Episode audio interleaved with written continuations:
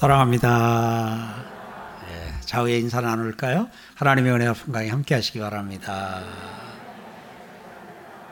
네, 잘 지내셨죠? 예, 오늘도 좋은 날입니다. 복된 날입니다. 살아나는 날입니다. 우리가 매일같이 부활을 연습하고 있죠? 저녁에 잘 때 죽었구나. 아침에 깰 때 살았구나. 그러다가 어느 날은 이 땅에서 눈을 감으면 저 천국에서 눈을 뜰 날이 있을 줄 믿습니다. 우리에게 부활이 있다고 하는 것이 또 우리가 주님 앞에 갈 날이 있다고 하는 것이 참 오늘을 사는 우리에게 큰 힘과 위로 격려됩니다. 아, 오늘 다 하나님이 살아나게 하는 살려주시는 은혜가 있기를 축복합니다. 영육간의 모든 것이 새롭게 봄비 맞고 살아나는 역사 있기를 축복합니다. 아, 오늘 우리가 읽은 이 말씀은요, 아, 이제 오해되기 쉬운 말씀입니다. 그래서 오늘 이 말씀에 근거해서 아, 부자를 공격하고 부자를 비난하고 부자가 이 세상에서 살면서는 좋겠지만 죽으면 다 지옥 가 그렇게 말을 하고 그렇게 부자를 정죄할 때 또 인용하기도 합니다. 그래서 또 부자인 사람들은 아, 이 부분 앞에서 아, 상당히 이제 고민스러워하고 그러면서 힘들어하는 내용이기도 합니다. 그래서 오늘 우리는 이 본문을 이제 같이 보게 될 텐데 먼저 여러분들이 아, 성경이 말하는 이제 그 부자 혹은 또 가난한 자, 가난한 자가 복이 있다 할 때와 오늘 여기에 나오는 재물이 있는 자 하나님의 나라에 들어가기가 어렵다라고 하는 이 말씀, 이 부분 안에서 그래서 성경적인 부분에서 부자가 누구이며 가난한 자가 누구인가 하는 것이 먼저 좀 정리가 좀 돼야 될 부분들이 있습니다. 그래서 이 부분은 여러분들에게 이전에 설교를 통해서 설명을 드렸던 부분입니다만 또 다 기억하시면 또 제가 설교하는 맛은 조금 빠지지요. 그래도 좀 그런 얘기를 들었던가 이제 이래야 아 그렇군요 하고 또 하지요. 그래서 이제 그 부분에 대해서도 조금 이제 같이 나누면서 오늘 이 말씀을 보도록 하겠어요. 자 보겠습니다. 18절에 어떤 관리가 예수님께 물었습니다. 여기 묻는 사람이 관리입니다. 대부분은 바리새인 서기관들이 많이 나오는데 오늘은 여기에서 관리가 나옵니다. 어떤 관리가 물어 선생님이여 내가 무엇을 하여야 영생을 얻으리까 합니다. 예수님을 부르는 호칭을 보니까 선생님이라고 그럽니다.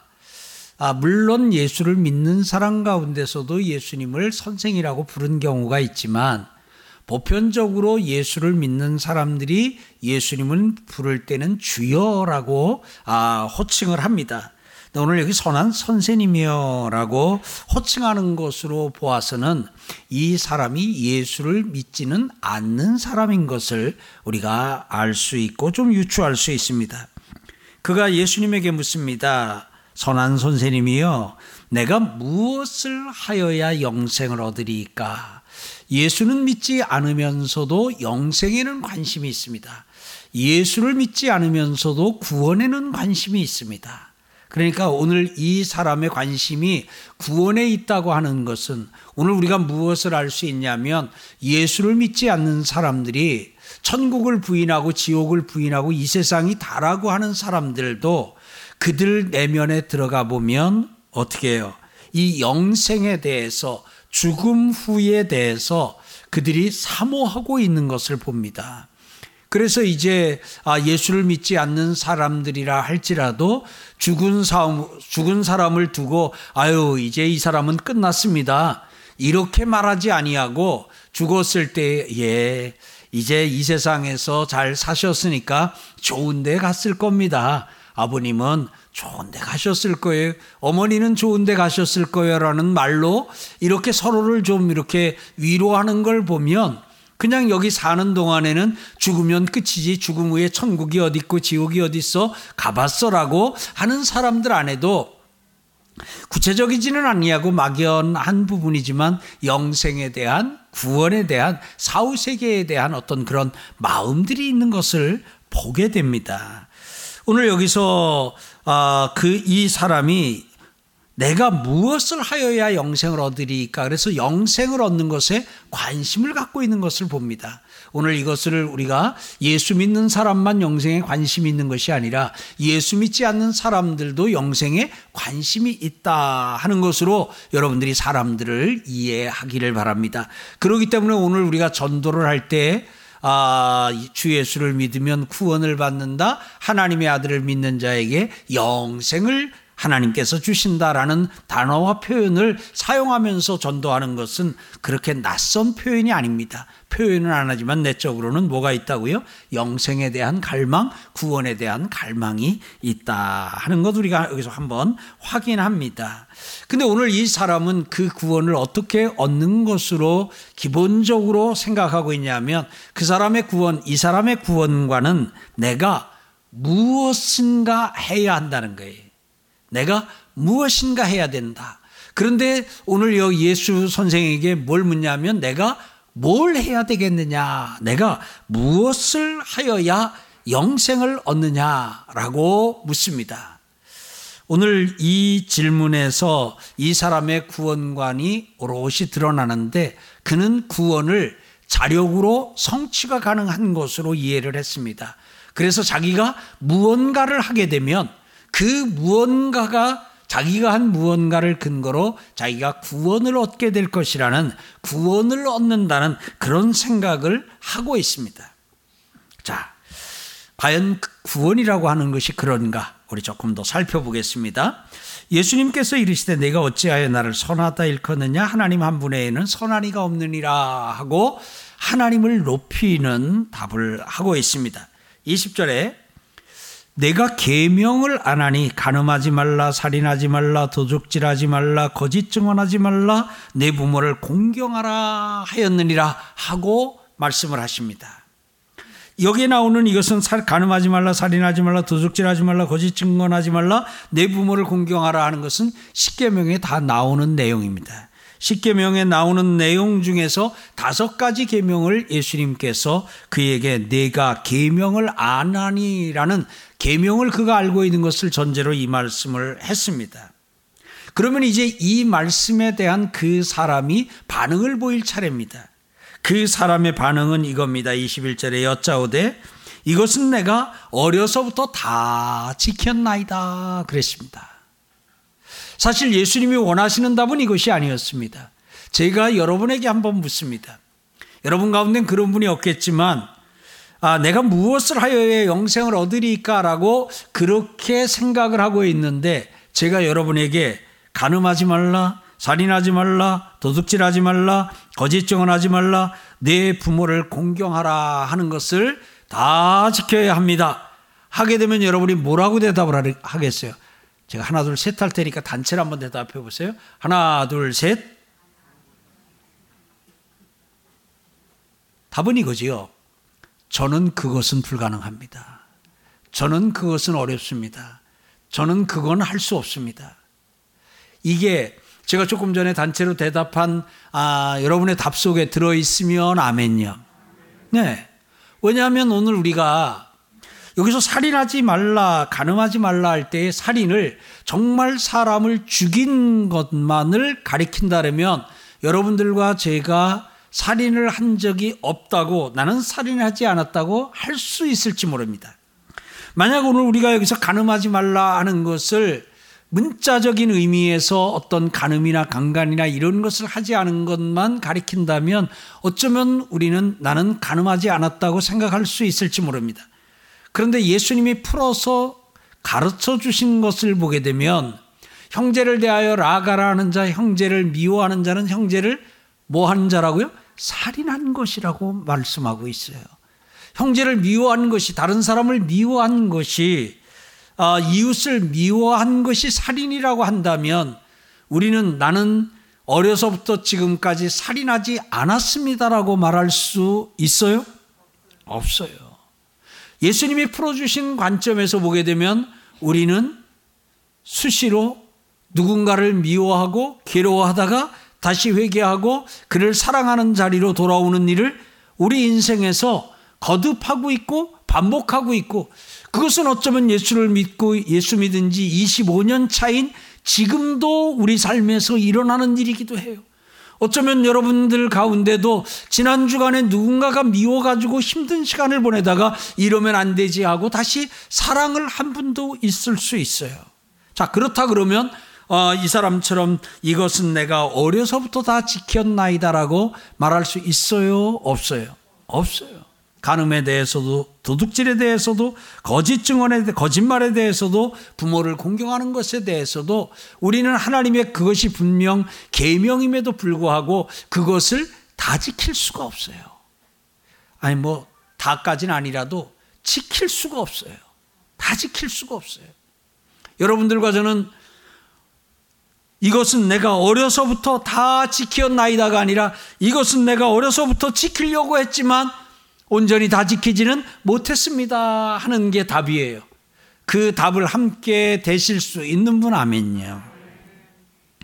그러면 도대체 이 사람은 어떻게 이것은 내가 어려서부터 다 지키었나이다라고 말할 수 있었을까? 이것은 성경 그대로 예수님이 풀어주신 살인과 예수님이 풀어주신 간음의 그러한 관점이 아니라 그냥 지킬 수 없는 게 사실은 율법이거든요. 사람이 율법을 다 지킬 수가 없어요. 율법대로 할 수가 없어요. 그래서 하나님이 율법을 주신 목적이 무엇이냐? 율법의 역할이 무엇이냐면, 아, 나는 율법을 지킬 수 없구나. 나는 율법을 다 지킬 수 없구나. 만약 율법을 지켜야 구원을 받는다면 나는 구원받을 수 없는 사람이구나. 라는 것을 깨닫게 하는 게 율법의 역할이고 율법의 목적이에요. 그래서 여러분들이 십계명을 비롯해서 구약성경 모세오경을 비롯해서 구약성경 전체 또 안신약성경을 읽으면서 아, 나는 이 말씀을 다 지킬 수가 없어. 나는 이 말씀을 다 지킬 수가 없어. 그렇게 느끼시는 분 아멘. 그렇다면 이 율법이 우리에게 그 역할을 제대로 하는 거예요.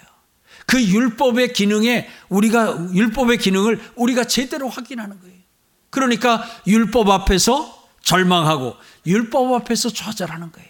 하, 나는 구원 못 받겠구나. 나는 천국 못 갔겠구나. 나는 영생을 얻을 수 없구나. 이것이 이제 율법 앞에서 우리가 받는 우리가 하는 절망이거든요.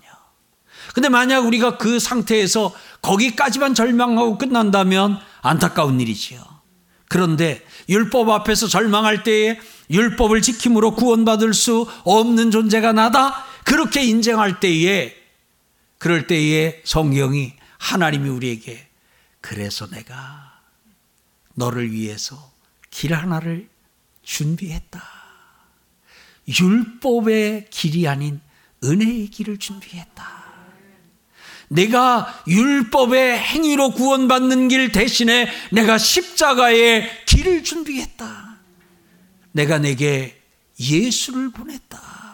내 아들 예수를 믿으면 내가 그 예수로 말미암아 값없이 거저 내가 의롭게 되고 내가 영생을 얻게 된다.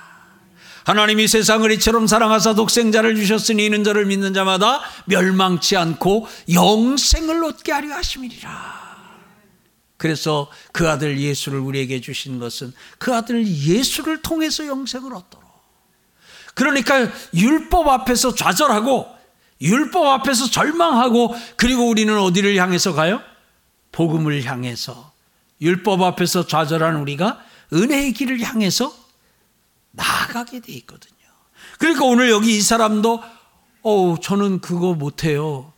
저는 그걸 지켜야 구원받는다면 저는 구원 못 받아요. 이렇게 대답했어야 맞습니다. 그런데 지킬 수 없는 율법을 지킬 수 있는 율법으로 만들어 놓고 그것을 지켰다고 나는 어려서부터 이것은 내가 다 지켰다고 이렇게 오해하고 이렇게 착각한 사람 이야기가 오늘 이 본문 가운데서 나옵니다. 예수님께서 그 이야기를 듣고는 원래 예수님께서 그 사람에게 이렇게 아우 나는 그거 다 못 지킵니다. 나는 그걸 율법을 지켜서는 구원받을 수 없습니다. 그랬다면 예수님이 맞다. 내 말이 맞다. 사람 중에는 율법의 행위로 말미암아 의롭다함을 받을 사람이 없나니 하나도 없다.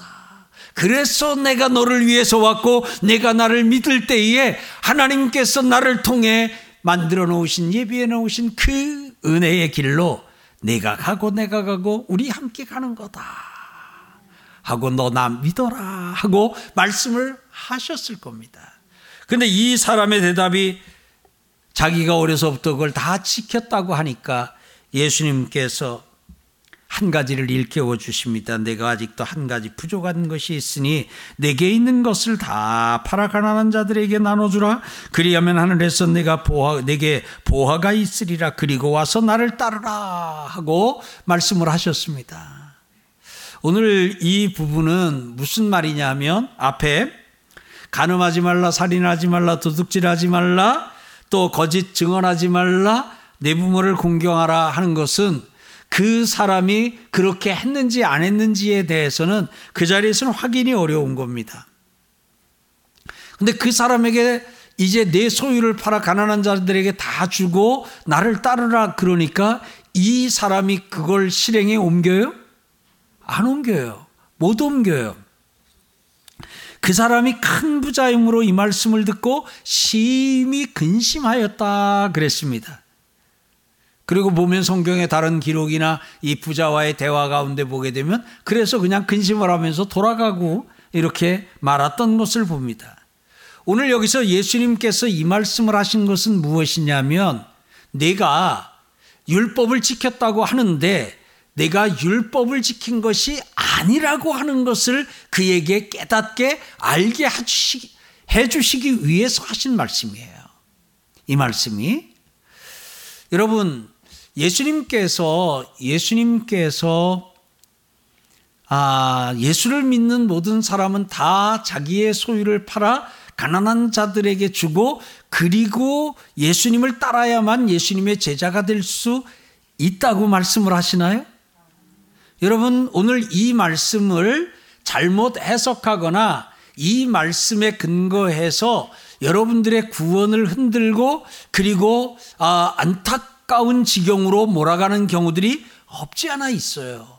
그래서 성경은 우리가 잘 읽어야 됩니다. 여기서 예수님은 지금 그가 정말 율법을 지켰는지, 다른 말로 그가 정말 하나님을 사랑하는지, 하나님을 사랑하고 또 하나님의 말씀대로 하는지를 한번 이렇게 확인하는 과정을 거치신 거예요. 그랬더니 그는 여지없이 거기서는 무너져 버렸습니다. 오늘 여기 나온 사람이 큰, 어, 어, 여기 나온 사람이 관원입니다. 관리입니다. 오늘날의 관리나 관원과 관원처럼 이렇게 아, 청렴 결백한 것이 기본이 되는 그런 시대는 당신은 아니었습니다. 당신은 그런 시대는 아니었습니다. 그러다 보니까 로마의 식민지 아래서 관리가 되고 하다 보면 자연스럽게 좀 부패하게 되고 이렇게 하는 것이 얼마 전 우리가 살펴본 대로 세리에게서나 이 관원에게서나 이제 그런 부분들이 같은 면들이 없잖아 있습니다. 무슨 말이냐면 이 사람이 큰 부자라고 했는데 이 사람이 큰 부자가 된 것이 자기의 자력으로 된 것인지 아니면 부모님에게 물려받아서 큰 부자가 됐는지 아니면 불의하고 부정한 방법을 통해서 이제 아, 큰 부자가 됐는지 그것은 알 수가 없습니다. 근데 오늘 우리가 뽕나무 위에 올라갔던 아저씨 얘기 알지요? 그 아저씨 어떻게 했습니까? 예수님을 만나고 예수님을 믿고 그가 한 말이 뭐냐면 내가 남에게 토색한 것이 있으면 불의하고 부정한 방법으로 내가 얻은 재물에 대해서는 다 배상을 해주겠다고 이자까지 다 쳐가지고 배상을 해주겠다고 하면서 자기의 잘못된 것을 회개하면서 자기의 재산을 정리해 가지고 불이하게 부정하게 자기가 얻은 재물은 다 이자까지 배상을 해서 다 나눠주고 자기의 그 재산 그 가운데서도 또 어려운 이웃들을 위해서 하겠노라고 했어요.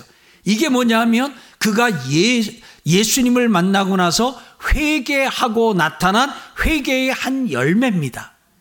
근데 오늘 예수님은 아셔요. 이 사람을 아셔요. 근데 오늘 이 사람이 부자가 된 것이 이제 그렇게 온전하게 정당한 방법으로만 번 것이 아닌 걸 예수님이 아십니다. 그러니까 내 소유를 팔아 가난한 자들에게 주라 하는 이 속에는 뭐가 들어있냐면 네 소유 가운데 불의하고 부정하게 얻은 재물들이 섞여 있는 것을 그 비중이 얼마인지는 알지 못하지만 그러니까 네가 진정으로 하나님 앞에서 회개한다면 돌이킨다면 하나님을 사랑한다면 하나님의 말씀대로 한다면 그것부터 해야 된다. 하는 겁니다. 회개하라는 말입니다. 다른 말로 하게 되면. 그런데 그는 회개하지 아니했습니다. 예수님께서 그를 보시고 이렇게 말씀하십니다. 재물이 있는 자는 하나님의 나라에 들어가기가 얼마나 어려운지. 그러면서 낙타가 바늘기로 들어가는 것보다 부자가 하나님 나라에 들어가는 것보다 쉬우니라 그랬습니다. 낙타 아시지요? 바늘귀 아시지요? 바늘귀 안경 안 끼고 지금 이렇게 껴지나요? 바느질을 해본 적이 하도 오래전 일이라서 이게 지금 이게 어, 잘 예, 보면은 그 바늘귀에다가 그 얇은 실을 끼는데도 안 돼. 침 다 발라가지고 또 이렇게 뭉쳐가지고 또 이렇게 집어넣고 이렇게 하고 하잖아요. 자, 그러면 오늘 집에 가서 낙타는 구하기가 어려우니까 개나 고양이를 바늘귀에다가 넣어가지고 절반쯤 넣은 상태로 저녁 예배 때 갖고 와보세요. 저녁 예배 때 갖고 와요. 뭐 낙타는 구하기가 어려우니까 하여튼 아마 새끼 고양이도 괜찮아요. 뭐 꼭큰 게여야 되는 건 아니야. 하여튼 개나 고양이 중에서 하나 넣어가지고 갖고 와봐요. 가능해요? 불가능해요? 그럼 오늘 여기서 아, 이 낙타가 바늘기로 들어가는 것보다 부자가 하나님 나라에 들어가는 것보다 쉬우니라라는 말은 부자는 천국 간다고요, 못 간다고요. 예, 이 말씀을 그대로 이렇게 듣게 되면 부자는 천국을 못 가는 거예요. 여러분 이게 여러분들이 이제 그 이단에 빠진 사람들을 보다 보면 재산을 다 갖다가 이단에다가 바치는 사람들을 어렵지 않게 봅니다. 그리고 이단이 연차가 쌓이고 이 세가 늘어나게 되면 이단의 재산이 꽤 많이 늘어납니다. 그래서 우리나라 이단들의 특징을 보게 되면 준 재벌급인 이단들이 그래서 여러 기업도 운영하고 뭣도 하고 뭣도 하고 회사도 여러 개 갖고 있고 그렇게 합니다. 여러분 그런 돈들이 어디서 나왔을까요?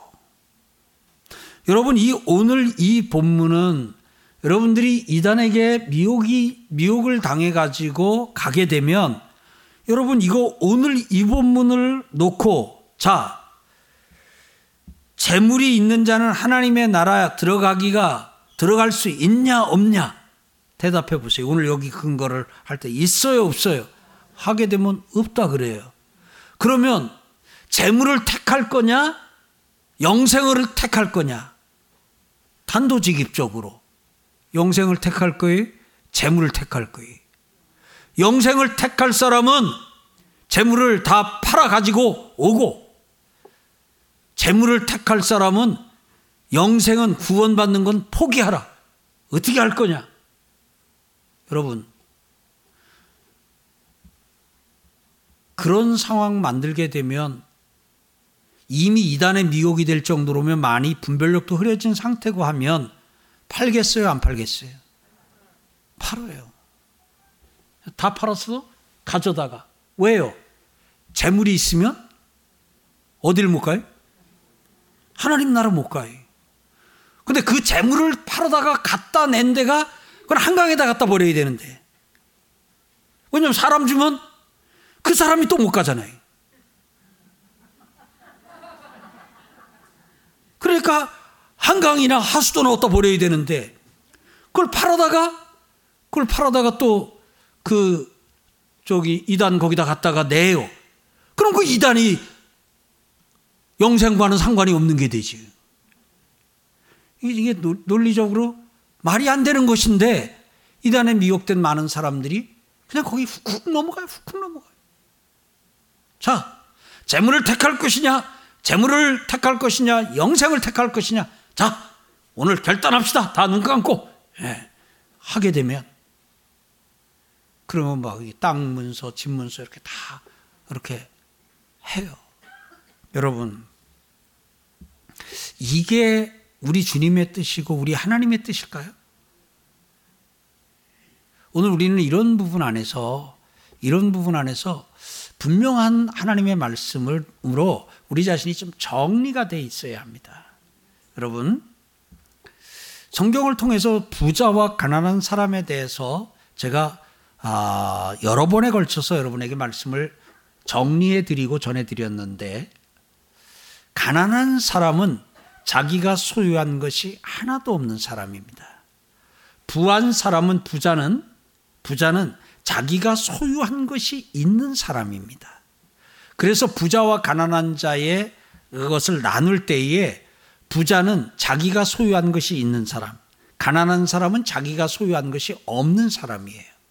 자, 그러면 확인해 볼게요. 여러분들이 여기에 나오는 부자인지 아니면 가난한 사람인지 확인합니다. 여러분이 가난한 사람이에요? 부한 사람이에요? 예.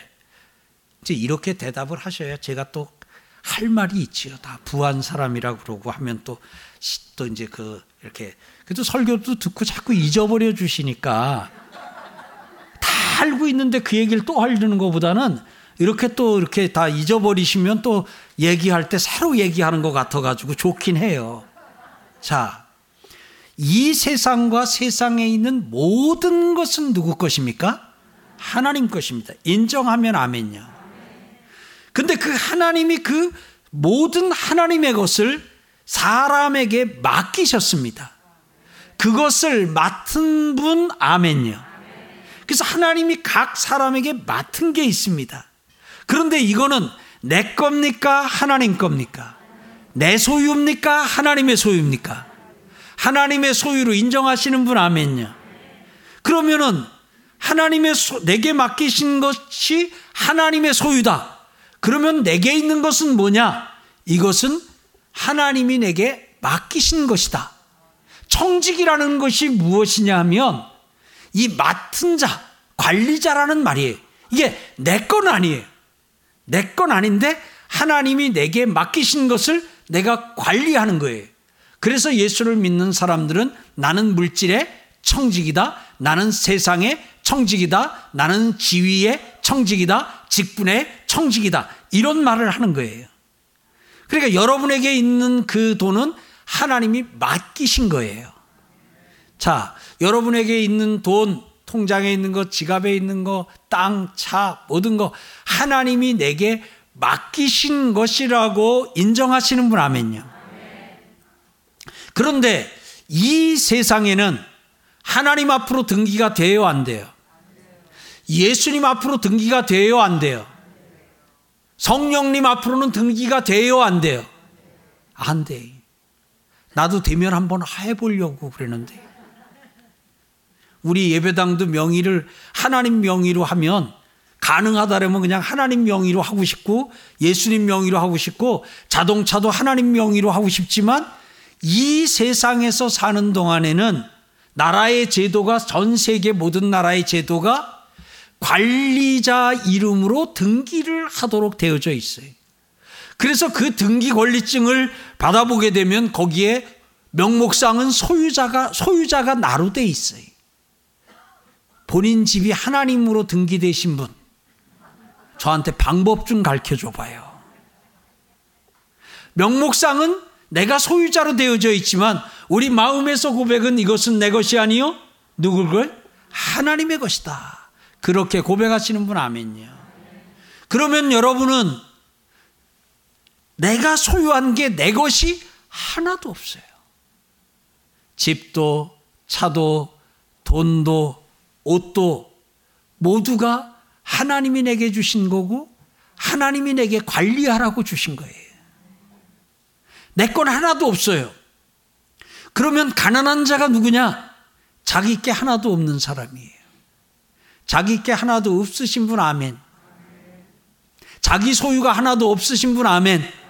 그러면 가난한 자예요. 그래서 이 아, 5천만 원을 관리하고 5억을 관리하고 50억을 관리하고 5천억을 관리하고 5조 원을 관리하는 가난한 사람도 있고요. 300만 원을 소유하고 5천만 원을 소유한 부자도 있는 거예요. 그래서 여러분들이 항상 기억할 것은 죽는 그날까지 가난한 자로 사시길 축원합니다. 오늘 그 말을 오늘 여기서 다 팔아다가 그냥 누구 갖다 주라고 그럼 그 사람이 또 정생 못 받게 되니까 그건 안 되잖아요. 그러니까 그런 의미가 아니라 그런 의미가 아니라 그 재물을 누구 것인 걸 인정하라고요? 하나님의 것인 걸 인정하라. 그래서 여러분들은 그것을 나에 있는 모든 것이 하나님의 것을 나는 인정합니다. 하는 분 아멘. 그래서 우리가 돈을 쓸때 내 마음대로 못 쓰잖아요. 항상 우리가 돈을 쓸 때 눈치를 보잖아요. 하나님 눈치를. 하나님 눈치 아니 안 보고 내가 쓴다는 건 내 돈 쓸 때 그렇게 쓰는 거예요. 하나님의 돈을 쓸 때는 이렇게 쓰면 좋아라 하실까? 여기다 이 돈 쓰면 이뻐하실까? 예. 여기다 이렇게 돈을 썼는데도 또 맡기실까? 우리가 이런 것을 계속해서 이렇게 좀 살피면서 그분의 마음을 따라서 그분이 원하는 대로 우리가 돈을 쓰고 있잖아요. 그러신 분 아멘. 그런 가운데 있기 때문에 성경에서 가난한 자는 복이 있나니 나오면 내 얘기인 거예요. 내 얘기, 우리 얘기예요.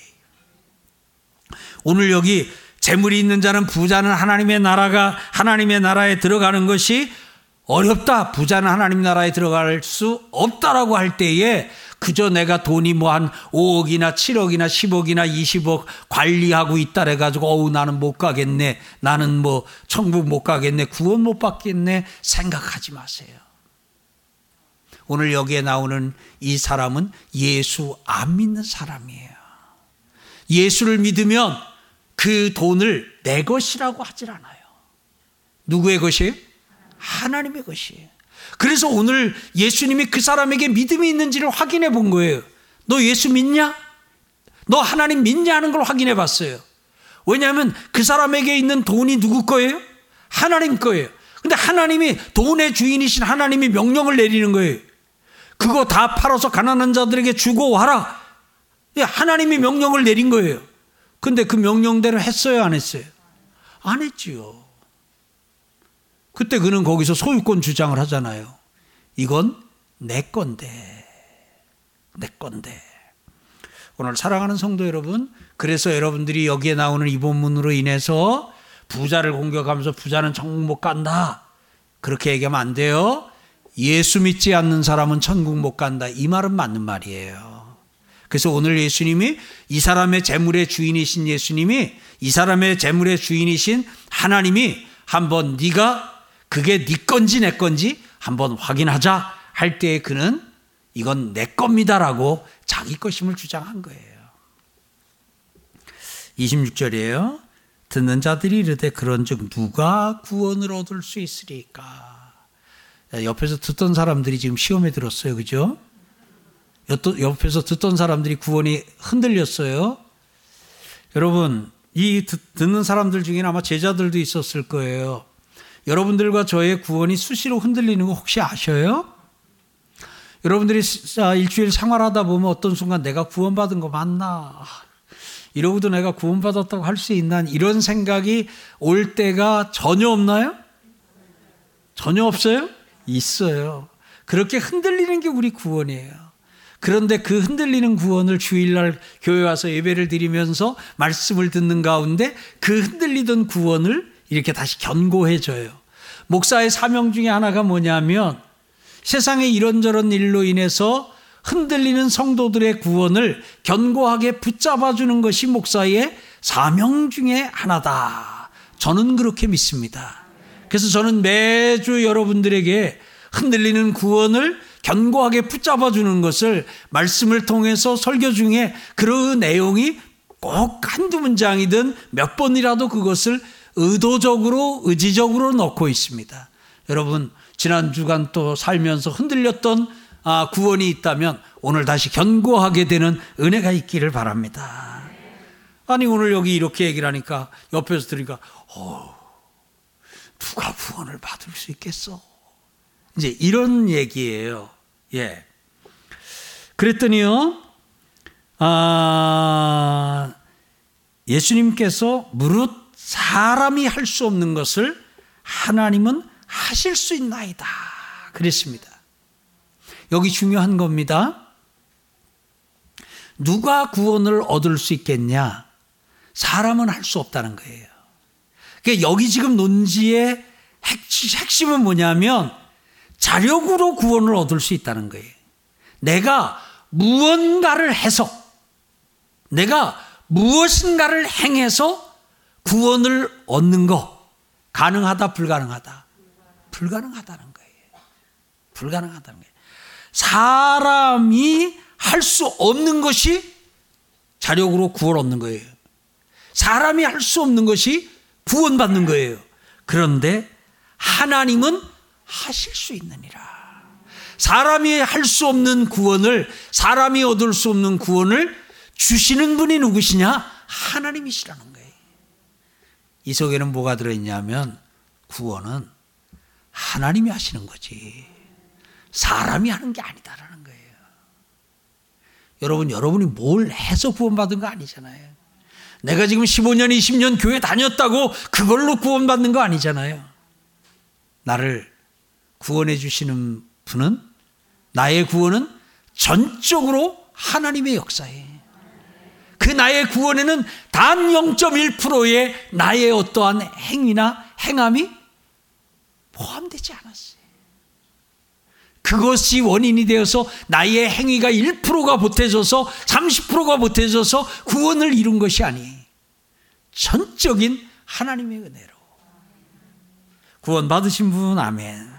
그래서 구원은 사람이 할 수 없는 거다. 구원은 누가 하는 것이다? 하나님이 하시는 것이다. 그래서 하나님이 하신 구원, 하나님에게서 구원 받으신 분, 아멘. 그럼 오늘 우리는 그 나를 구원해 주시고 하나님이 해 주신 구원을 누리면서 사는 거지요. 율법 앞에서 좌절하고 절망할 때에 그 가운데 이렇게 율법 지켜서 구원받을 수 없는 나를 이렇게 구원해 주시기 위해서 내게 은혜 주시고 내게 예수님 주신 하나님의 은혜를 하나님 감사합니다. 하나님 감사합니다. 춤추는 여러분과 제가 되길 축복합니다. 그랬더니 또 베드로가 났습니다. 또 베드로는 이럴 때 안 났으면 이상하지요. 항상 이럴 땐 또 손 번쩍 들고요. 우리가 우리의 것을 다 버리고 주를 따랐나이다. 그랬더니요. 내가 진실로 너희에게 이르노니 하나님의 나라를 위하여 집이나 아내나 형제나 부모나 자녀를 버린 자는 현세에 여러 배를 받고 내세에 영생을 받지 못할 자가 없느니라 하고 예수님이 말씀하셔요. 여러분 오늘 이 말씀 여러분들이 잘 이해를 해야 돼요. 그렇지 않으면 이게 이단에게 넘어간 사람들 가운데 특징 보세요. 재산을 다 갖다 내는 게 하나가 있고 또 하나가 뭐냐면 가족을 버립니다. 이단에 속한 사람은 그래서 가족을 버리고 가족보다도 그 이단에 거의 갑니다. 그리고는 가족들을 어, 버리고는 그리고는 그 이단이 운영하는 그 어디 회사 가서 주방에 가서 그냥 돈도 안 받고 계속 그 일을 하고 그렇게 청춘을 보내고 있어요. 오늘 여기서 이단들이 오늘 이 본문 가지고 자 봐라 하나님의 나라를 위해서 집이나 아내나 형제나 부모나 자녀를 버린 자는 그런데도 못 버리고 아직도 연연하고 혈연에 연연하고 땡. 아직도 집을 못 나오고 그리고 아직도 직장에서 연연하고 그렇게 세상을 위해서 살 거냐? 이제 이런 식으로 막 몰아 세우면서 그래서 안타깝지만 이단은에게 재산만 바친 게 아니라 그 다음에는 그 가족을 버리고 거기 들어가서 노동력을 노동력을 그냥 돈도 안 받고 그 노동력을 그냥 또 가서 이렇게 막 10년, 20년 거기서 이거 뭐 이런저런 일을 하면서 그렇게 지내는 안타까운 경우들이 있어요. 여러분, 결코 여러분은 이단에 미혹되지 말고요. 넘어가지 말고요. 정신 똑바로 차리고요. 견고하게 믿음 안에 서 있는 은혜가 있기를 축복합니다. 오늘 이 말씀은요. 자, 여러분, 부모를 버리라는 말씀이 아니에요. 예수님이 지금 앞에서 뭐라 그랬어요? 이 10계명 중에서 다섯 계명을 꽂는 가운데서 부모를 공경하라고 예수님이 말씀하셨잖아요. 그런 말씀하신 분이 여기서 부모를 버려라. 예. 여러분, 이거는 어떤 의미냐면요. 결혼에 대해서 이야기를 할 때 부모를 떠나 그 아내와 연합하여 합하여 한 몸을 이루라 하는 것과 같은 거예요. 이것은 여기 떠나라고 하는 말이나 여기 버리라고 하는 말의 의미는 뒤에 둔다는 의미가 있는 거예요. 뒤에 둔다. 이건 어떤 의미냐면 예수를 믿게 될 때 우리 인생에 있어서 예수님이 가장 최우선이어야 돼요. 최우선이신 분 아멘. 이게 믿음이에요. 근데 우리가 살아보면 알지만 예수님을 최우선에 두지만 시시각각으로 어떤 때는 아들이 위에 올라갔다가 어떤 때는 또 남편이 위에 올라갔다가 어떤 때는 또 아파트가 위로 올라갔다가 또 어떤 때는 막 이제 이렇게 올라갔다 내려갔다 하죠. 올라갔다가 주여 죄송합니다. 제가 아들을 주님보다 위로 올렸나이다 하고는 내려놨다가 또 3일 후에는 또 남편을 가져다 올려다 놓고 아내를 가져다 올려다 놓기도 하고 그러면서도 계속해서 나의 내게 있어서 최고는 내게 있어서 최우선은 나에게 있어서 가장 소중한 분은 예수님입니다. 우리는 그렇게 고백하고 있어요. 그러신 분 아멘. 그러면 그 예수님 밑에 있는 건 다 뭐냐? 예수님 1번이면 예수님 밑에 2번, 3번, 4번, 5번은 예수님 뒤에 있는 거요. 그게 오늘 예수님이 표현한 것으로 하게 되면 그 예수님을 위하여 버린 것이라는 의미예요. 그러니까 예수님보다 뒤에 둬야 된다 하는 거예요. 그래서 오늘 여러분 그 어떤 것보다 예수님을 가장 위로 올리는 여러분 되고 제가 되기를 주의 이름으로 축복합니다.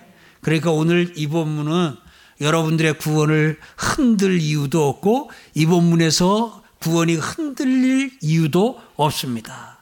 예수 믿으시는 분 아멘. 큰 소리로 외칩시다. 나는 나는 구원 받았다.